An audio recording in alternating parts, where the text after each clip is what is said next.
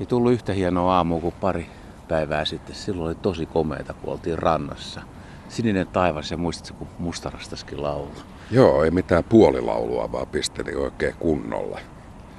Mut kävi vähän huonot säkä tämän kelin kanssa. Kutakuinkin tämmöistä hän ne lupailikin. Ei tähän voi vaikuttaa. Mut itsenäisyyspäivän kelit vaihtelee aika lailla vuosittain. No kyllähän ne on ihan laidasta toiseen. Kun meillä on näitä lintukisoja ollut aina itsenäisyyspäivänä, niin olisiko ollut jossain viidentoista pakkasasteen liepeillä ja aika kova lumisade. Ja sit mä muistan sen yhden skaban, joka meni vesisateessa kokonaan. Se oli kauhea ralli. Sen muistan kanssa. Ei ollut kovin kivaa kyllä. Ja sehän oli pahinta, kun ei, ei optiikkaa saanut mitenkään pidettyä kirkkaana. Et koko ajan piti sen huurun kanssa pelleillä. No mutta oot sä varustautunut tämän aamun haasteeseen?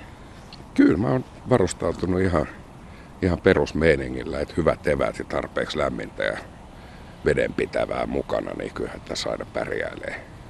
Mut mun haaste on myös se, että pitäisi valita se, ei kansallislintu, mutta joku lintulaji, joka liittyisi itsenäisyyspäivään vankasti. Mä en vieläkään ole ihan termiä keksinyt, että mitä lintua me haetaan, mutta ymmärrätkö, mitä tässä yritetään? Joo, kyllä mä ymmärrän. Ja tota, täytyneen varmaan tässä pitäytyy tämmöisissä vuoden ympäri paikalla olevissa lajeissa. Et itsenäisyyspäivää on vähän huono ottaa kesäistä muuttolintua. Vai mitä olet itse mieltä? No samaa vähän itsekin ajattelin, että sen pitäisi olla siis koko vuoden Suomessa. Sitten sen pitäisi olla ehkä suht yleinen, ettei liian harvinainen. Ja mites toi sitten etelä-pohjoinen tai itä-länsi levinneisyys? No semmoista yhdistelmää, että olisi ihan etelärannikko ja sitten tunturilappi, niin semmoista lajia ei kyllä ihan äkkiseltään tule edes mieleen. Niin, mutta mä ajattelin sitä, että jos me otetaan joku ihan etelän laji, niin pohjoisen ihmiset ei tykkää siitä. Ja jos napataan vaikka kiiruna, mikä on sinänsä ihan oikein se hieno laji, mutta se ei oikein... Se ei ehkä ihan etelän ihmisille oikein natsaa, mutta tota, toisaalta sen sukulaislaji riekko. Siinä etelän ihmiset jää paitsioon, mutta loppusuomi onkin sitten mukana. Se on ja aika valko- harvinainen valko- Keski-Suomessa. No se on kyllä totta, joo. Mutta tuommoisena talvipuvultaan valkoisena, niin sehän siinä mielessä istuisi teemaan. Kieltämättä, jos oltaisiin vielä kuusikymmentäluvulla, eikö sun isä aikoinaan kertonut, että se oli tota Upinniemessä nähnyt riekon? Joo, isä oli nähnyt Upinniemen Suursuolla kuusikymmentä vuonna. Onhan siitä tietysti aikaa, mutta toisaalta siinä ei oltu enää merenrannasta kuin parin sadan metrin päässä.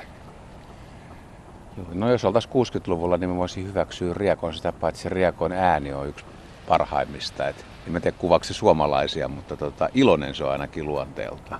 No se saattaa juhlahumussa olevaa suomalaista kuvastaa aika hyvin. Mutta mites tommonen laji sitten kun tota, hippiäinen? Aika yllättävä veto. Pieni, itse asiassa Euroopan pienin kaveri. Sä haet tässä nyt sitä, että... Mä, mä haen vähän tota itsenäisyyspäivään liittyen tota sisukkuutta myöskin. Että tommonen kuusigrammanen hyönteissyöjä pakkastalvessa, niin kyllä siinä on me, melkoinen yritys päällä. Ja levinneisyyttäkin riittää kyllä aika pitkälle. Joo, ja se on, se on kaunis, sinnikäs. Eikä mitenkään kauhean harvinainen. Että kantahan vaihtelee, mutta kyllä siellä miljoonaa hujakoilla mennään kuitenkin. Mutta mulla on kyllä yksi, mikä kumoo ton. Okay. Se on se, että puolet kannastahan muuttaa ja puolet jää talvehtimaan. Ja jos tulee hyysen kylmä talvi, miinus kolmekymmentä astetta, niin mitäs näille kaikille talvehtiville käy? No sit käy köpelösti, niin kuin tuossa on ollut meidän harrastusaikana talvet kahdeksankymmentäseitsemän ja kaksituhattakymmenen, niin... Silloinhan nämä talvehtimaan jääneet kyllä, niillä kävi köpelösti, että varmaan yhdeksänkymmentä prosenttia ellei ylikin, niin kuukahti kovan pakkastalven seurauksena.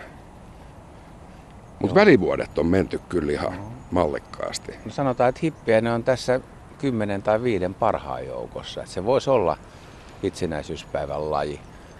Mä ajattelin itse ihan aluksi, että pitääkö tässä vetää suomalaista linjaa ja ottaa joku selkälokki, mutta... Tämähän no ei... ammuttiin jo alas vissiin alkukeskusteluissa. Joo, tota, ei ole kauhean laajalti nähtävissä missään itsenäisyyspäivänä. Että kyllä nämä meidän selkälokit on tuolla Länsi-Afrikassa aika pitkälti jo siinä vaiheessa. Mä ajattelinkin vaan sitä, että kun se on se nimialalaji Fuscus fuscus, niin se on fennoskandia lintuja ja niitä ei oikeastaan missään muualla pesikään. Että tavallaan se kuvaa suomalaista lajia. Joo, kotimaisuusaste on kyllä varmaan korkeampi kuin millään toisella lajilla. Mutta kyllähän noita löytyy tuolta vesilintujen puoleltakin. Aika kotimaisia.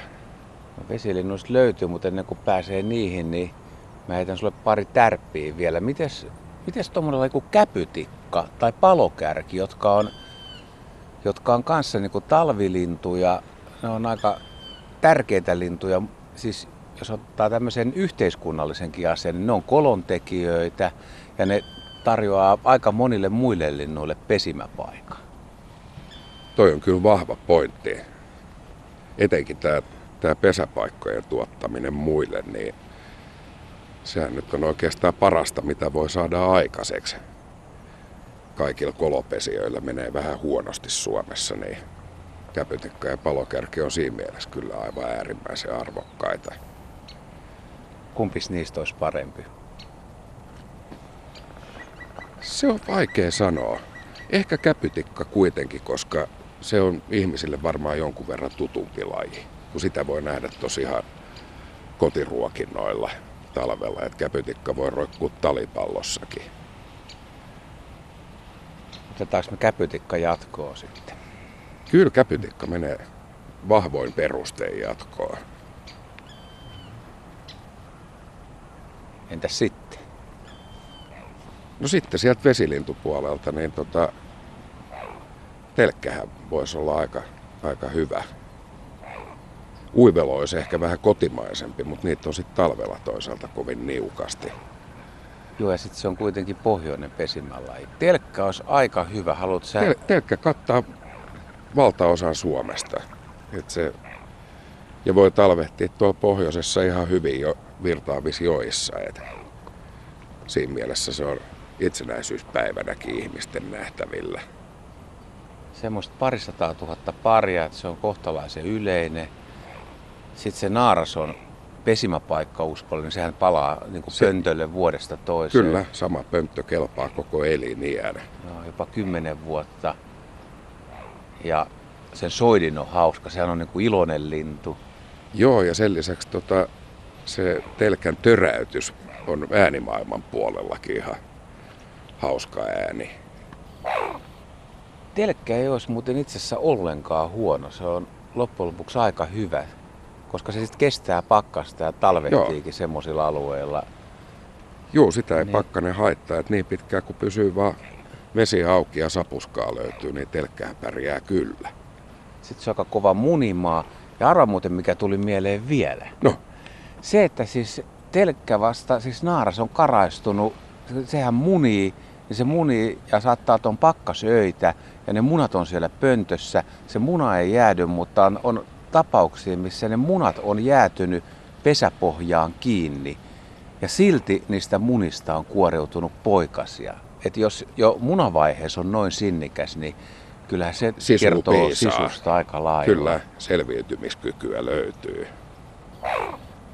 Tästä on aika vaikea varmaan kyllä panna paremmaksi. Ja kansallislintu laulujoutsenhan me, se, sillä on jo valmiiksi status, niin ei sitä tähän nyt Joo, ei, ei, ei, ei anneta sille toista kunniamainintaa. Että koitetaan löytää tämä vaihtoehto. Ja mun mielestä tuo telkkä on kyllä aika hyvä. Annetaanko me kuitenkin siis telkälle lajina tämä kunniaosoitus, että siellä on kuitenkin koiraalle ja naaraalla aika paljon eroja, kun se naaras munii ja se hautoo, se koiras ei oikein osallistu siihen ja lisäksi kun se naaras on pesäpaikkauskollinen, niin se palaa sinne kotipaikkaan, se koiras huitelee vähän mistä sattuu, niin siinä on tämä koiraan rooli on vielä vähän kyseenalainen, että heikentääkö se sitä vai vahvistaako se sitä? No toi on kyllä kieltämättä aika, aika monimutkainen asia, mutta jos me pidettäisiin tuota kynnyskysymyksenä, niin sittenhän me voitaisiin käytännössä unohtaa kaikki vesilinnut, jos mennään tuonne sukupuoliroolien puoleen. No aika monet. A, suurin osa. On siellä joutsenia ja hanhia. Ja joo, mutta toi... mä ajattelin näitä sorsalintupuolia, niin kyllä toi tapaa mennä niillä vähän toi sukupuolitus tolleen kahtiajakoisesti. Et nyt jos ihmiset lähtee tänään liikkeelle, vaikka keli ei olekaan kaikkein paras mahdollinen, niin voisi kiinnittää huomioon, että jos löytää telkän, niin pyhittää hetken ja katselee telkkää. Kyllä, siinä on suomalainen selviytyjä.